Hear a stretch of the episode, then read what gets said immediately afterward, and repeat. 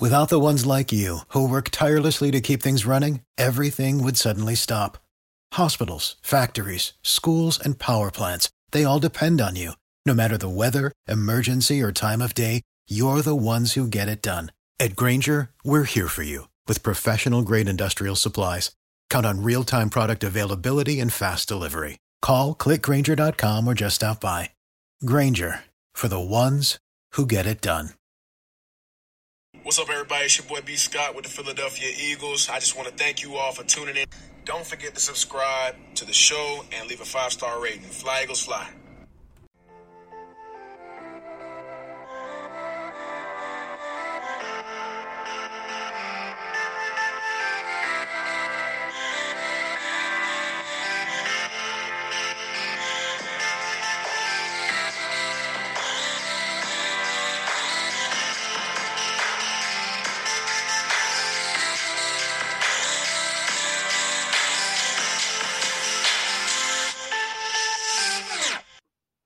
Thanks for tuning in to Eagles Brawl of the Brawl Network. However, you're listening, iHeartRadio, Spotify, Apple Podcasts, Google Podcasts, or wherever you get the podcast. We greatly appreciate it. Joining me right now is our Eagles Brawl insider, covers the Eagles for Sports Illustrated, Ed Kracz, as he usually joins us now. It's becoming a Saturday thing with us, Ed. Uh, what I we haven't talked in a week. Obviously, the loss to Washington happened. I really wanted to get your thoughts. Like, what happened, man? I mean, the second half was just complete disaster. I I look at that game and I'm like, Doug Pederson and Carson Wentz did not look like Doug Pederson and Carson Wentz at all. So, uh, what were your thoughts?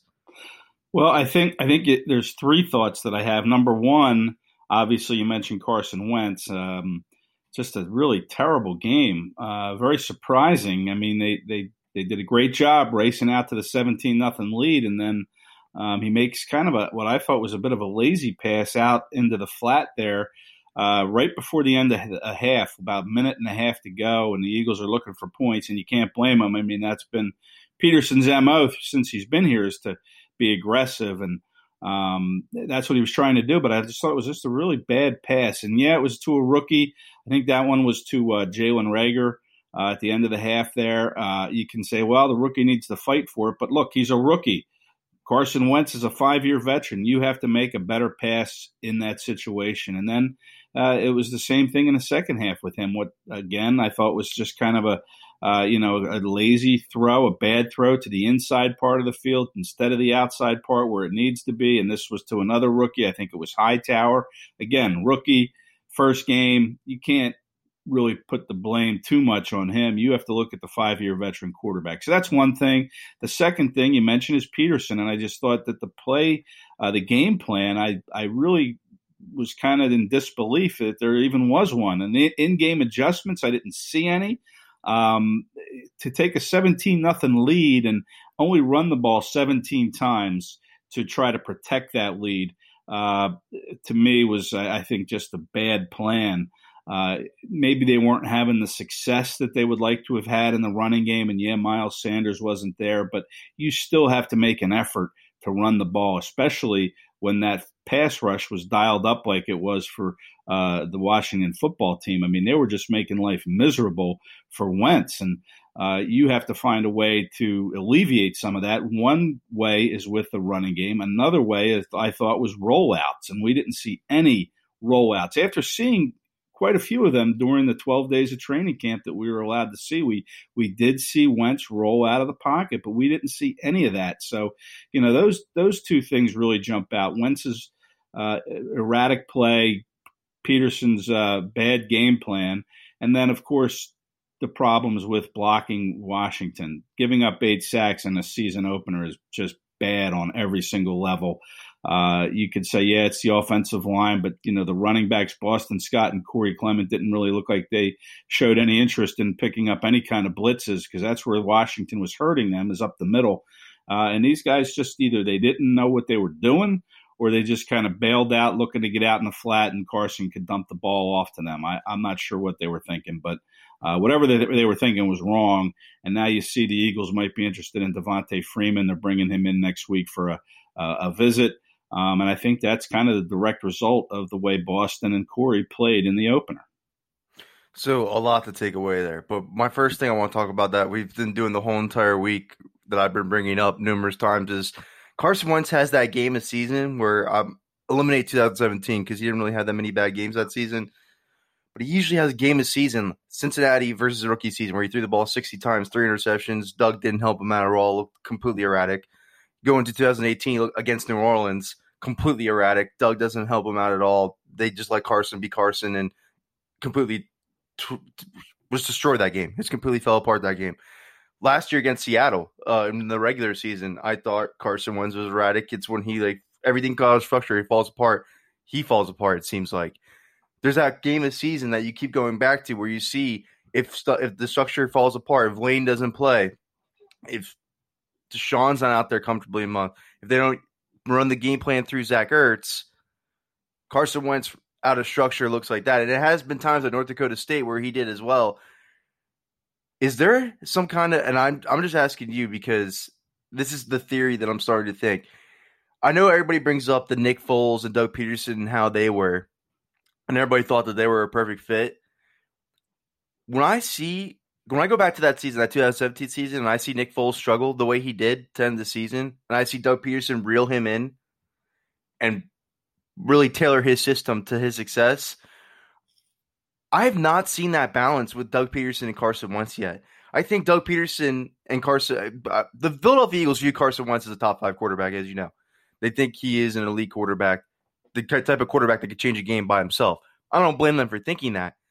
But there's been times where things get erratic, things fall out of structure, and Carson Wentz gets erratic, excuse me, and he looks like that that he did on this past Sunday.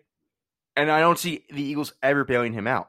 There's no where was the slants? Where was the quick passes to neutralize the defensive line? Exactly. And then I, I saw you say something earlier this week because as much as I want to blame Carson Wentz, I blame Doug Pederson too just as much. I think they shoulder the same amount of blame because I don't think every time you look around the league, Sean Payton, and Bill Belichick do this best with Josh McDaniels as well. When the quarterback struggles, even if it's an elite caliber quarterback, even if it's a Drew Brees, even if it's Tom Brady, even if it's a Peyton Manning, they do things to neutralize what's going on around them to help that quarterback, even if they're that caliber quarterback. I've never seen that yet with Doug Pederson, Carson Wentz. I feel like I've ne- when things start falling out of structure, I don't see the coach doing his part to help the quarterback because I again you said this this week, but I understand DeSean Jackson's coming off a season-ending injury. I understand you're you're worried about him being hurt again. I completely get it, but he's not in your long-term plans, Ed. He's that DeSean Jackson after this season probably isn't going to be in Philadelphia. Maybe he even retires. If the player's not in your long-term plans, taking a long-term approach with him to me doesn't make sense. I would play DeSean Jackson as much as you could possibly have him on the field, and if he gets injured, so be it that's just DeSean Jackson's career, to be honest with you. I think we all are. I think everybody in the fan base, I think everybody in that organization is expecting him to get hurt. You have John Hightower, who clearly they trust. They played him a lot. They targeted him four times in his first ever NFL game action. I am just going with DeSean Jackson as much as I can. If they would have had the slants with him and Reagor, that would have helped Carson a little bit. I thought that would have neutralized the defensive line a little bit, getting to Carson Wentz nothing that I saw, and you mentioned already, no runs, no rollouts. They did nothing to help out their quarterback. Does that worry you? Does that yeah. worry you that Doug, that Doug, there's no balance there yet? No, exactly. I mean, now listen. You hope that it's just a blip. You mentioned one time every year, and and you know I'd have to go back and check, but I would. I guess that's true. And you hope that this is the one time, uh, the year that this happens. It's worrisome because it's the first game, and you still have 15 more games to make sure it doesn't happen. And you know, can they do that? But um, you know, you're you're right about DeSean. Uh, it depends on your viewpoint as far as short term, long term. Yeah, you don't take the long term approach with DeSean, but the short term to me is the 16 game season. You don't want to have ha- anything happen to him during the season because he has been part of the game planning since the spring when you began to put this team together. So uh, you want to get him at least through this season, and then, like you said, it's probably his last year. It'll be 13 years he'll have played in the league. That's a very long time. Um, but you never know. He still is competitive. But uh, as far as the game plan, yeah, I mean, yeah, Wentz was erratic, but you have to start with the head coach. And I just think that, uh, you know, Doug's play call or game plan and play calling, in game adjustments just was non existent. And that's a surprise. You know, they brought some of these names in from outside the organization Rich Scangarello, um, Andrew Breiner. They brought in Marty Mornhinweg again, and, and, and there was nothing to show any sort of creativity or ingenuity. Jalen Reagor is a rookie. Why not try to get the ball in his hands uh, on a short throw or a jet sweep? Uh, utilize his skill set. I mean, to me, uh, the plays that were being called, and, he, and even Carson, when we had him on Zoom, I asked him about the rollouts, and he gave his list of reasons why he didn't think uh, they existed. And then at the end, he said, "But I don't really fully know the answer to that." I mean, that to me indicates that the coach wasn't doing his job. And you know, I don't want to rip on Doug. I like Doug an awful lot. Good person. Uh, but to me, this loss falls more at his feet uh, than anybody else's. I completely agree with you. I, I completely agree with you. I mean, I do blame Carson Wentz a lot for the loss because, yeah. again, the decision making just wasn't there on his part either. Right. Uh, but I, I agree with you. He had to be smarter in the execution of the plays. And, you know, to me, like I mentioned earlier, I just thought those two interceptions were just bad throws almost lazy throws, just kind of threw them out there and wanted his rookie receivers to make a play on them. But they're rookies, for goodness sake. You got you're the mm-hmm. veteran, man. Make a play, make a good pass, make a throw where only those rookies can get it. It's rookies without preseason. In the preseason, maybe they see something like that, and then they realize the corner's gonna make a jump on a ball in the NFL like that easily. I'm gonna have to start. I mean, I, that's I'm with you. I'm not killing the rookies on that one either. But Speaking of Doug Pederson, I need to get this out there now. We need to discuss this because you wrote an article about it too. Tony Pauline of Pro Football Network comes out and says, uh, talking to sources, they believe Doug Pederson has reached his limit as a head coach and he's in over his head pretty much. I know you and I just took a couple minutes there bashing Jug, but it's obviously we're still big fans of his and yeah. he's a great head coach. He just has those boneheaded moments sometimes. Yeah. Same with Andy Reid. We all know Andy Reid is a great head coach, but again, this guy couldn't figure out time of possession to save his life or how to right. clock management until like the end of his career. Uh, Good point. That I mean, that report's ludicrous. Am I right? A guy won a Super Bowl with his backup quarterback against Bill Belichick and Tom Brady. They're in the playoffs every, every year since his rookie year as a head coach. This is ridiculous.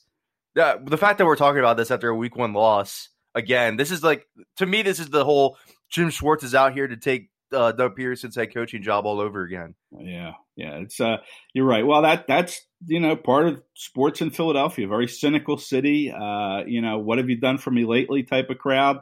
But you're right. Doug's done. You know, he's won over 40 games, 42 games in the four years he's been here. Uh, won a Super Bowl, obviously huge, never be forgotten for that. There's a statue outside the uh, Lincoln Financial Field with him and Nick Foles. Um, been to the playoffs three straight years. He's won two NFC East titles. I mean, this guy has done an awful lot for the Philadelphia Eagles organization. And that report to me, um, it could have been based on how Doug looked on Wednesday. When we had him on the Zoom call Wednesday, I don't know if you saw it on the site or my site. I put up some video. Um, he just looked beleaguered. He looked tired. It almost looked like he slept in his office that night, didn't go home slept on the couch or in a chair, if he slept at all. He just looked really beat and really tired. Um, and what exactly does reaching his limit mean and being stressed out? Look, I reach my limit every day and I get stressed out too. Uh, you know, I'm going to, you know, ride off into the sunset, but that's the way it made it sound was it, it not so much that he was going to get fired by Lurie or Roseman. It almost sounded like he was going to resign. I mean, because he was so stressed out, according to these sources. And, so have having reached his limit per these sources. Um, but I just I don't see that happening. I mean, I just you know uh, he's going to go through this season. But I will say, if it comes off the rails.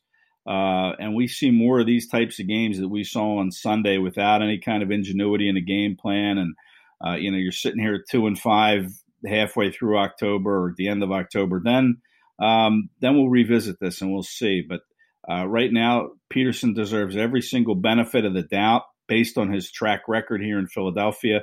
Um, and we'll see where it goes from here.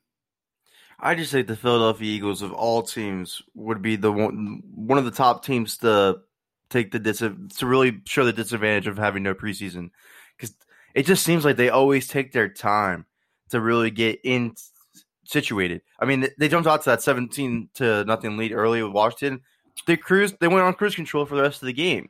Yeah. That's my issue with this team. It's like it's never a whole four quarters with them. Yeah. At least at the start of the season so far.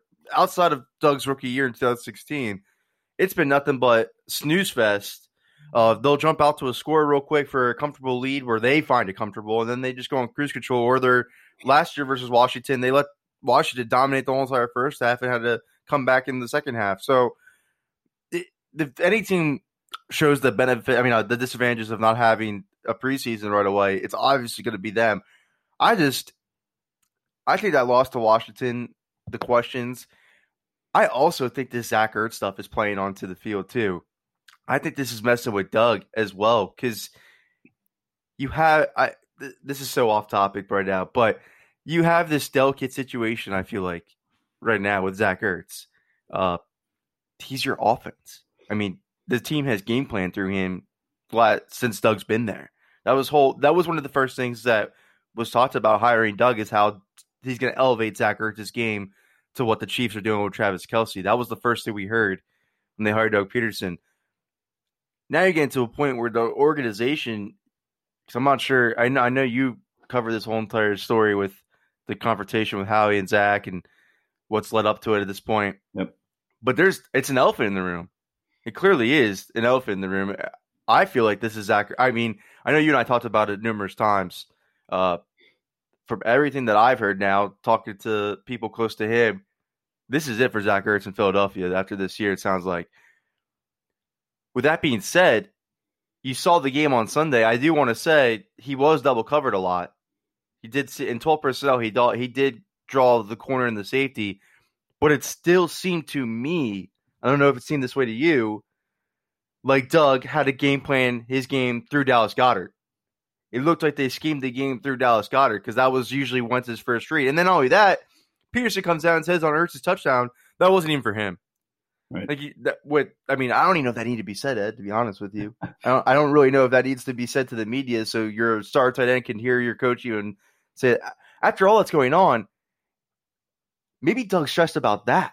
Maybe there's some kind of underlying the disconnect between the front office and the head coach, whereas the front office is asking you, let's start using this guy more because this guy's about to be in the past, whereas Doug's like, well, my whole entire scheme went through that guy that you're saying is about to be in the past. So now I got to switch it up real quick when we didn't even have a preseason and a half-ass training camp. Yeah, that's interesting. That's it. So, so the conspiracy theory of the front office is what you're saying is what led to Goedert having nine targets, eight catches. I mean, Ertz did get seven targets, but he only caught think, three of those. Uh, It looked different though. It, it looked like there was a changing of the guard a little bit though. Is what from where I noticed. It looked like they wanted to go to Dallas more. It looked like Dallas was Carson's first read on some of these plays, and then I think about it even more.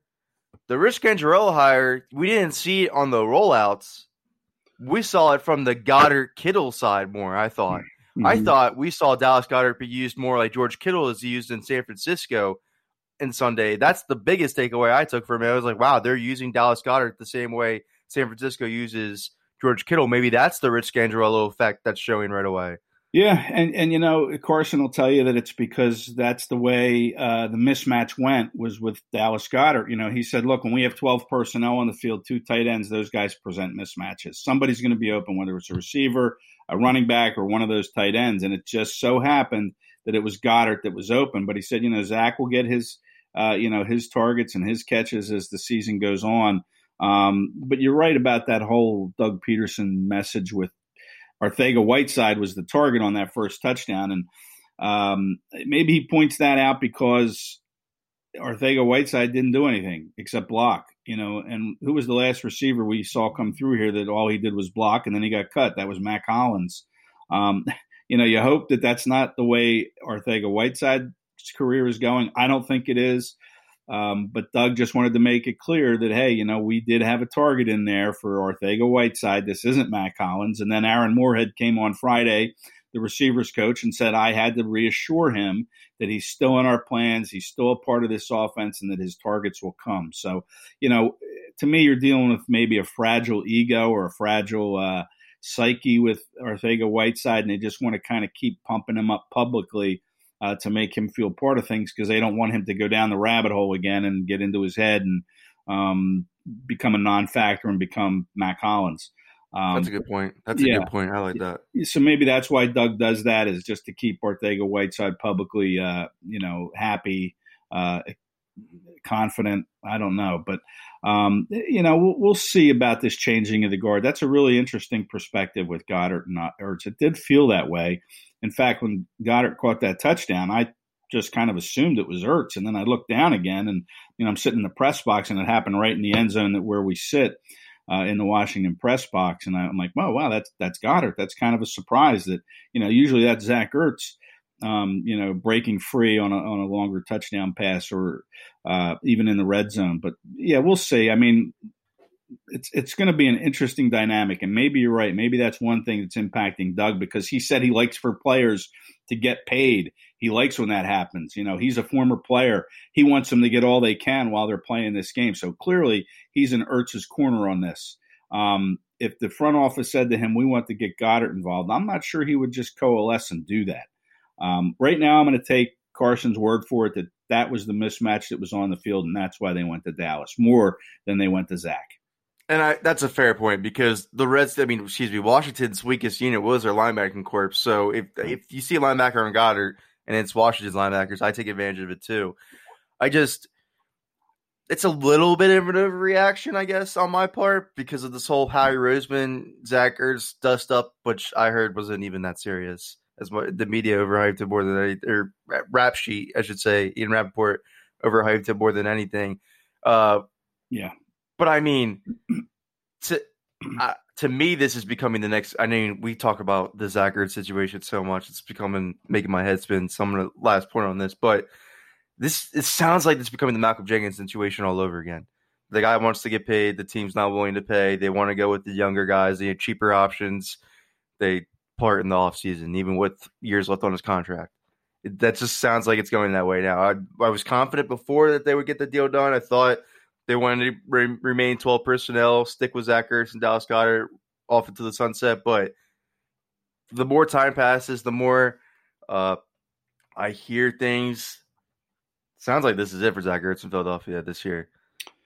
Yeah, again, I said, I think I said last week, I think the Eagles are going to still make every effort that they can possibly make to re sign Zach. I mean, I just don't think you let a Hall of Famer walk out the door without at least not trying. Um, and the Jenkins situation, Jenkins was, I think, two or three years older than Zach.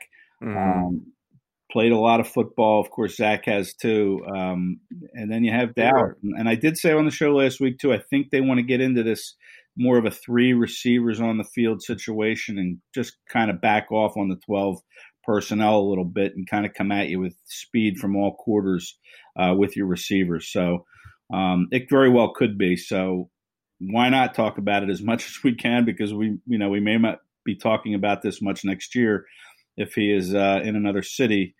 Um, it does boggle the mind to think what you might be able to get for him in a trade should you go that route. Um, but we're not there yet. The Eagles are going to try to get him signed, uh, but I think they have a number in mind, and I'm not sure how far beyond they're going to go with that number. Right, and I, they're not going to trade him in season. There's no way they trade Zach Ertz in season. Everybody on Twitter that and Facebook that's saying trade Zach Ertz right now, Okay, well you can't. it's not going to happen. No. They're not. They're not. That's too much of a switch up for them to do in season to completely take their whole entire offensive game plan, crumble it up, and throw it in the trash, and start something new in the middle of a season. That's it's not going to happen. But next right. offseason, I think it's something to be more looked at. But even moving on, yeah. Or go ahead, go ahead. I was just going to say, even if they're sitting at three and five or whatever at the trade deadline, yeah, uh, after happen. what they did last year, they won four in a row to get in the playoffs. They're, I don't think they're just going to mail in the season and get rid of him in season. Yeah, no, absolutely not. There's no way it happens. But Miles Sanders, Lane Johnson, Derek Barnett, Javon Hargrave looks like they're all going to return from their injuries. That has, I mean, all those guys are are starters. So yeah. that's a huge impact that they're going to bring back to the team. Let's get into that, Ed. I mean, we'll talk Miles Sanders. We already know the impact that Miles Sanders and Lane Johnson bring, but again, this team is six and twelve without Lane Johnson playing on the field. His impact is going to be great. I look at that front seven of LA, and yes, we're all scared of Aaron Donald, but outside of that, Michael Brockers is a good player. He's better against the run than he is rushing the passer. Same with Leonard Floyd. He's a very good run defender, not a good pass rusher.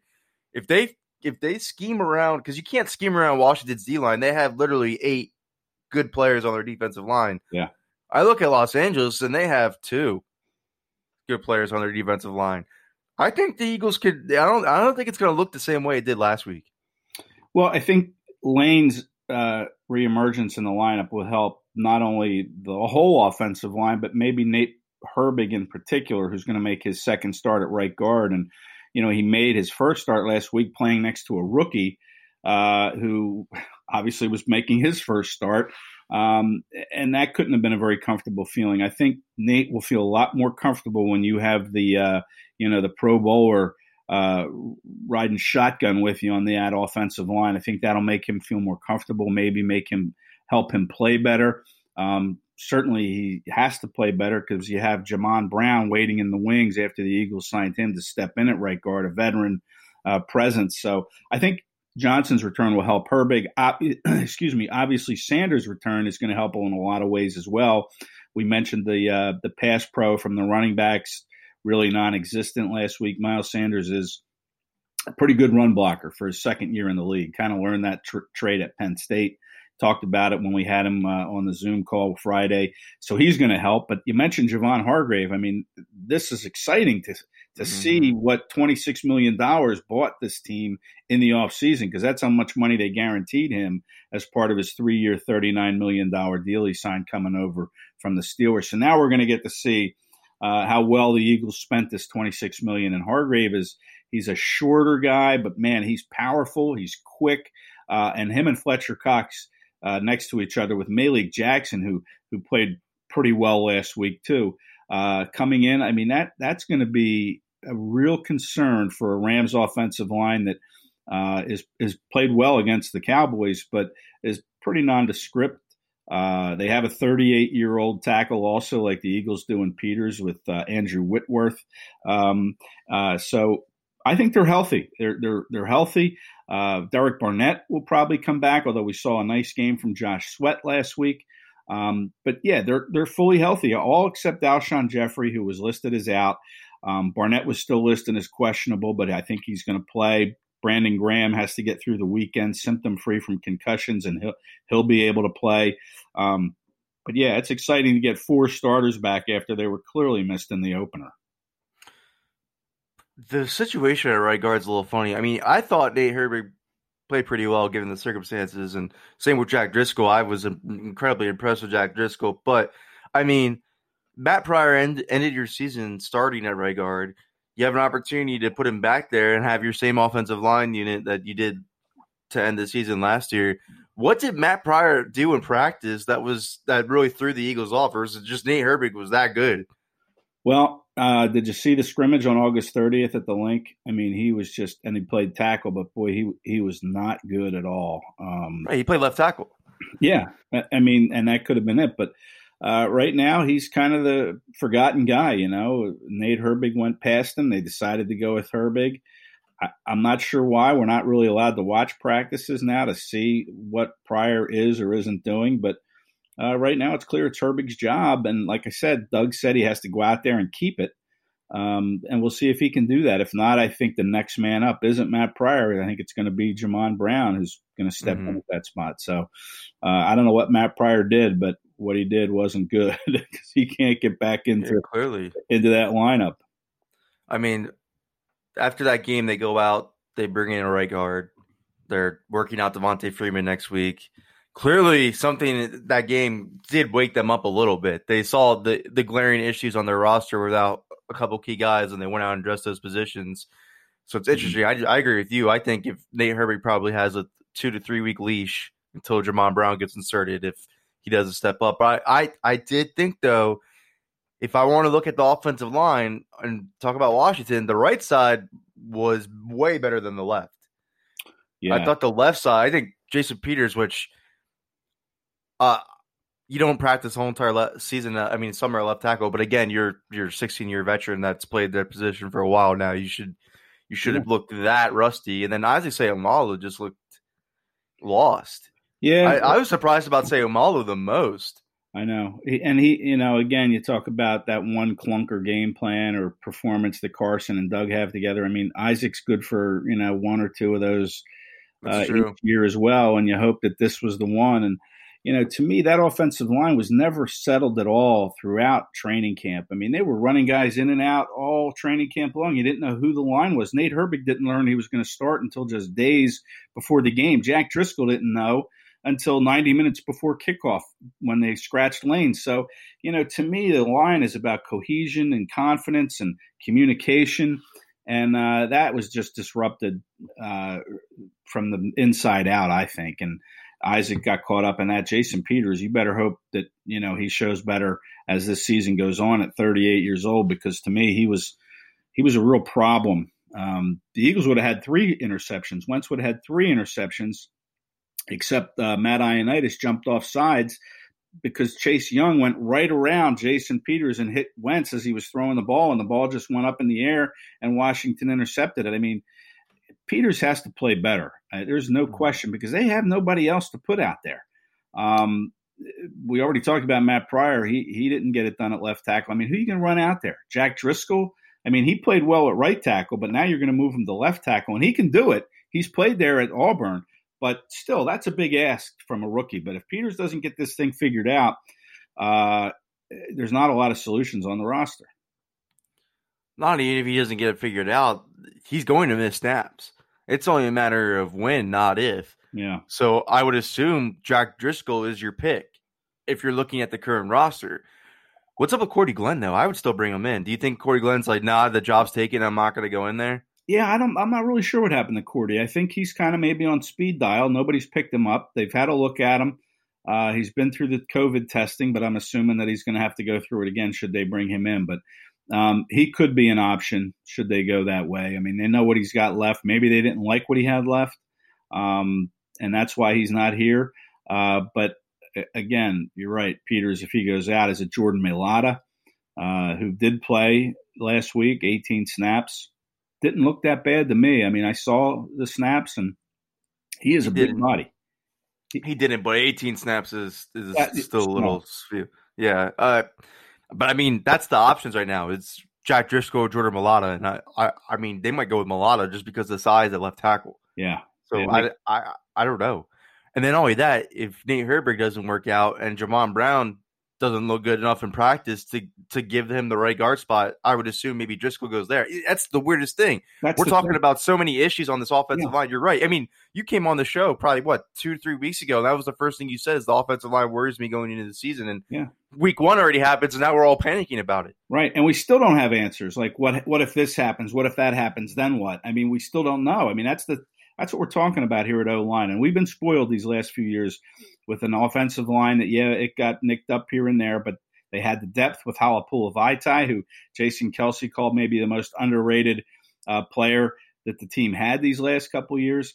Uh, but it's an issue, and if they don't get the issue straight, you're going to have this, this these communication errors up front. You're going to have these, uh, the, you know, these guys aren't going to be on the same page, and it's going to have a factor, and it's going to wear on Carson Wentz and that run game. They have to get the run game going. They have to get these guys to run block you know, maybe that gets them started. Offensive linemen all like to run block. So come out Sunday and run the ball against the Rams. Absolutely. Run the ball down the Rams' throats. I do that immediately. Um, Josh Sweat, though, like you said, he, incredibly impressive. Yep. Uh, we've been talking about him all offseason long, it seems like. I'm at the point where I feel like Josh Sweat looked that expl- I mean, again, his left tackle competition wasn't that great either, but I feel like his explosion was so evident on Sunday, and he even said it himself. He thinks he got away from the FSU read and react stuff, and now he's just all boom, boom, boom off the line. Yeah. Do you think Josh Sweat? There's a chance Josh Sweat could jeopardize Derek Barnett's starting job. And you know he had that knee issue too. You know he had a couple knee issues. He, he had one in high school. He had one at FSU. And, and, he was very frail at FSU coming out. He was. Yeah. He needed to put on. He did. He put on a ton of muscle yeah. since he's been with the Eagles. He looked completely. When we saw him on Zoom for the first time, we hadn't talked to him since you know last year.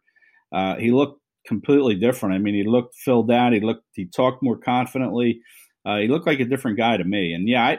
I don't know if he'll take Barnett's spot. I mean, Barnett's still the guy, but you know, Jim loves to rotate guys in and out of there. Um, I could see maybe a 50 50 type of split with those snaps if you want to say that, yeah, that's, you know, he's overtaking Barnett. But I don't see Barnett's role slipping to, you know, 20 snaps so Josh can play 55. I mean, I, I still think it'll be a little bit more even uh, in terms of the number of snaps, a little more balanced. At least that's what I would think, especially early when it's still warm outside. Mm-hmm. Uh, and you, I'm, I'm, glad you made. I'm glad that's what you said because that's what I was saying this week on the pod. Is that I don't think he would take his starting job, but right. I think that there's a chance that it would be a timeshare between that's Sweat good. and Barnett. And if it is a timeshare, though, yeah. and Barnett looks extremely more impressive in this pass rushing department, and I mean, if you post more sacks, looks better as a pass rusher. I think at that point, then you go into the offseason, then you think maybe we save that $10 million because we have a player here in Josh Sweat that we might want to increase playing time for. Right. Sorry, Derek. Yeah. Or sorry, Brandon. Because Josh looks good. Yeah, I want to see if he continues this again because, like we said, the left tackle for Washington was making his first career start ever yep. as well. But I want to see what Josh Sweat could do because that explosion was there. I mean, yeah. it's been there for a little bit. That burst has been there, but I feel like it's finally refined now because he had some great, great pass rushing techniques. Yeah, uh, this past Sunday in Washington. Yeah, and we're just going to see more of it. I mean, he's very quick, and and he is learning a little bit more technique and pass rush moves, and that's going to help him. But that speed, I think, uh, you know, Pro Football Focus had him at like 2.6 seconds to the quarterback yep. um, on that sack strip sack that he had of Haskins. So um, that's exciting. Yeah, no question about it. Um, but you know, I think the Eagles kind of, you know, Vinnie Curry's not with them anymore. He's on IR, so there are some snaps. But I, you know, the Eagles to me, I mean, they need help at defensive end going forward. I mean, there's no doubt. And you look at some of these teams that are winning, like the like the Reds, like Washington. They, you know, they invest a lot of draft capital up front. Now you look at Montez Sweat and and um, Chase Young over there. I mean, the Eagles have to look at this and say, you know, we need to upgrade our pass rushing here and and find a way to do that you know, in next off season and in the draft next season. But right now, yes, Sweat is exciting. Looks like he could be a foundation piece uh, on that line going forward. I agree with you. I think that's a first round target, perhaps between that and wide receiver and O line. I think they're going to have to target those three positions in the first round because I agree with you. Defensive end though, they they have to make a decision on Brandon Graham, Derek Barnett this all season, yeah. regardless if they want to or not. I mean, these are one of the tough decisions that we're talking about. And those two guys are some of the names to bring up. So yep. I agree with you that this has to be addressed. Uh, they have to keep feeding the pipeline at defensive end because the fourth round picks that they're putting out there right now, besides Josh Sweat, are not working. The Genard Avery's not working out. The Shareef nope. Miller's already cut and gone. Yep. Yep. Uh, right. So you got to go early. You have, hit, yep. you have to hit that spot earlier in the draft. There's no doubt. And if you look around the league, that's what teams are doing. You look at how, like I said, Washington, and there are other teams too that have invested. The 49ers, who the Eagles go there in a couple weeks. So, uh, yeah, they've got to get better there. And Graham's 33, or he'll be 33. Um, he didn't really, you know, I mean, he didn't have the best game. I mean, but the defense I thought played well overall. I mean, they didn't give up any long touchdown drives against Washington. So, um, you know, Graham played. I they, yeah, I thought they played well. I thought the defensive line kind of mailed it in in the second half, though. Yeah, a little bit. Um, That's what I thought. I thought. I mean, you have a quarterback like Haskins who's so turnover prone and was like not accurate at all that game. Yeah, pressure him, make him throw more picks. I thought they didn't get enough pressure on him in the second half. No, but I again, agree. Cox got. I mean, doubled and triple teamed at some points. Brandon Scherff is no slouch. That guy is probably the best guard, one of the best guards in the NFL. Yep. Uh, but I mean, I I thought this the defensive line outside of Josh Sweat really mailed it in the second half. Yeah, they they uh, they they have to create turnovers, something that we've talked about before. Uh, they have a hard time doing, but now already they're minus three in the turnover differential, and that's not very good. Uh, that's a real, you know, you want to be on the plus side of that category, but they didn't get any turnovers. They didn't stop them in the red zone. They were they gave up three touchdowns on four trips inside the red zone. That's uncharacteristic for that defense too. So those two uh, stats right there tell me that they need to get better and they need to start Sunday against the Rams. Especially against that offensive line. The defensive line's got a feast on their offensive line. Like you said, I mean, Whitworth is a great left tackle, but the rest of that line is very, very, very shaky.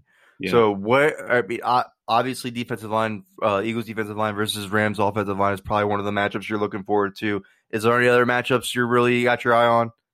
Well, I think Nickell Robey-Coleman came coming over from three years with LA, matching up probably with Cooper Kupp in the slot. Um, that'll be a fun matchup to watch. Um, Slay matched up probably against Robert Woods. That'll be another interesting matchup. Slay had a really nice game against McLaurin last week. Um, and then on the other side of the ball, you know, the Rams lost Corey Littleton. They're really good linebackers. So, you know, there should be some stuff over the middle um, for the tight ends and maybe even for Miles Sanders on wheel routes, some swing passes uh, to put some pressure on, on that linebacking course. So th- those are some of the matchups that, that I would like to see Sunday that I'm looking forward to seeing Sunday. And then, of course, Aaron Donald. I mean, you know that guy he's from another planet really i mean he's just mm-hmm. amazing so whoever he goes against i'll have my binoculars trained on you know on that matchup occasionally i'm i'm expecting another dallas Goedert game to be honest with you ed i think he has another and that, for the same exact reason that you said they lost Corey littleton their inside linebackers are completely depleted their outside linebackers are supposed to be their edge rushers who aren't really even good edge rushers to, at that uh, I I think it's another Dallas Goedert game because I think you're going to see a lot of safety play on Zach Ertz. They have the Rams have some. John Johnson's a good safety. Uh, Taylor Rapp is a good safety. I think you're going to see a safety in corner, and maybe even Jalen Ramsey on Zach Ertz. I think they're going to. I think they're going to game plan against Zach Ertz the way Washington did. Because mm-hmm. if you do take Zach Ertz out of the Eagles' offense, Carson Wentz kind of doesn't look the same. Yeah, I think they. I think they're going to go off the same thing. So, I, but I do think the Eagles win. I do think they they handle business this week. I just think it's going to be another Dallas Goedert game. To be honest with you, I think he might do another hundred yards.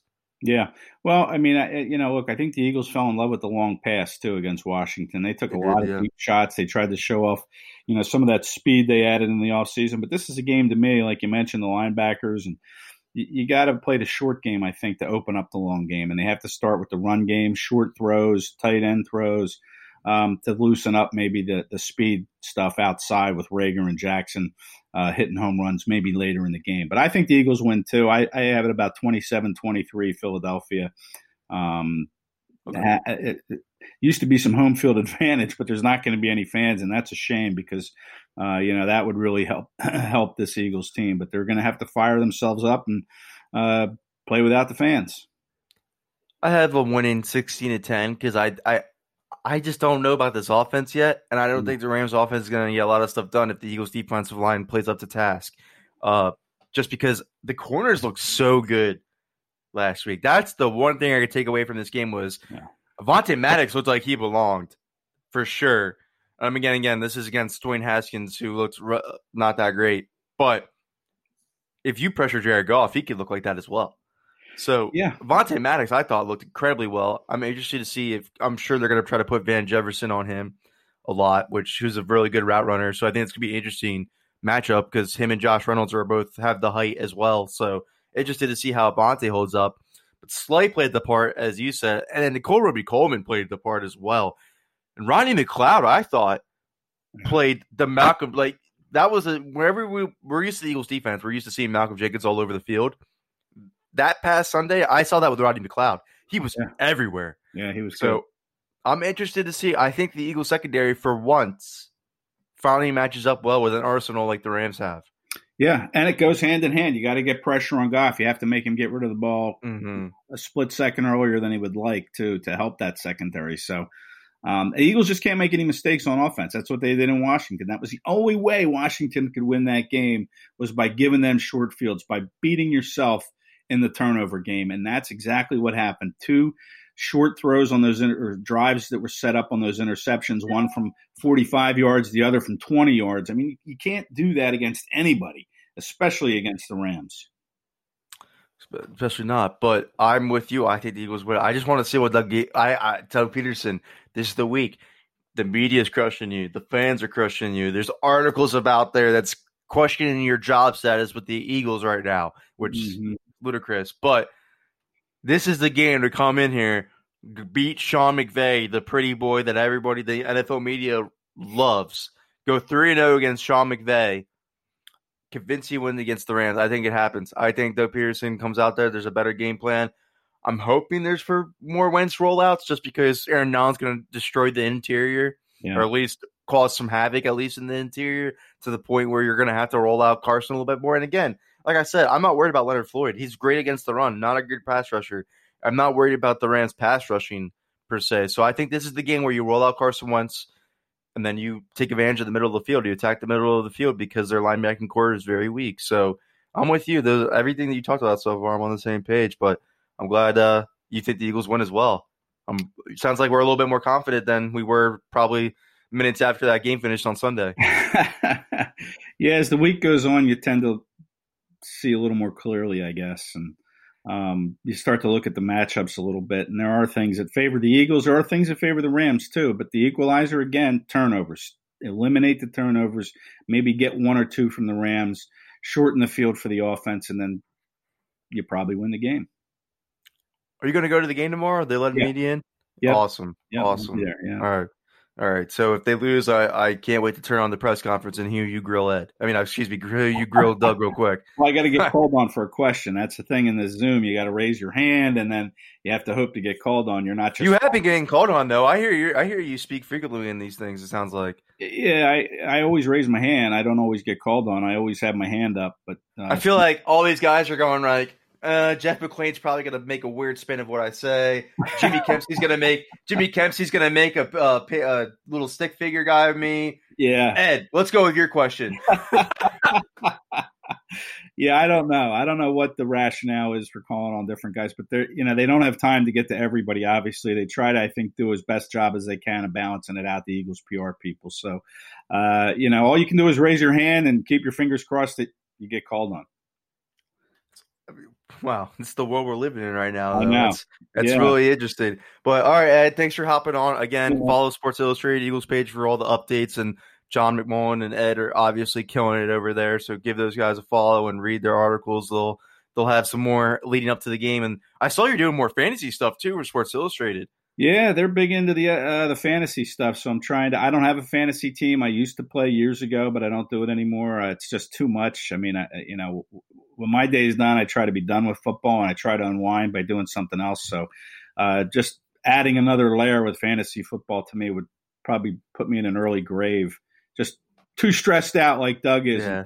I've reached my limit, but uh, but yeah, so I, I, stay away. But I, I, do like to talk about it, and uh, you know, I, I, think I know a little bit about it. So um, yeah, you've been doing some great coverage for fantasy over there. Uh, mm. I'm gonna have to start implementing some Eagles fantasy picks for you in the show. Yeah, there you go. All right, I'm game. Whatever All right. Need, uh, I know you've been a great help for us and helping Eagles Brawl grow, Ed. I greatly appreciate it. So, thanks you guys for tuning in. We'll be back next week. It probably now we're making these our reoccurring Saturdays up to the game. Uh, we'll talk to you guys then. Without the ones like you who work tirelessly to keep things running, everything would suddenly stop. Hospitals, factories, schools, and power plants—they all depend on you. No matter the weather, emergency, or time of day you're the ones who get it done. At Grainger, we're here for you with professional grade industrial supplies. Count on real time product availability and fast delivery. Call clickgrainger.com or just stop by. Grainger for the ones who get it done.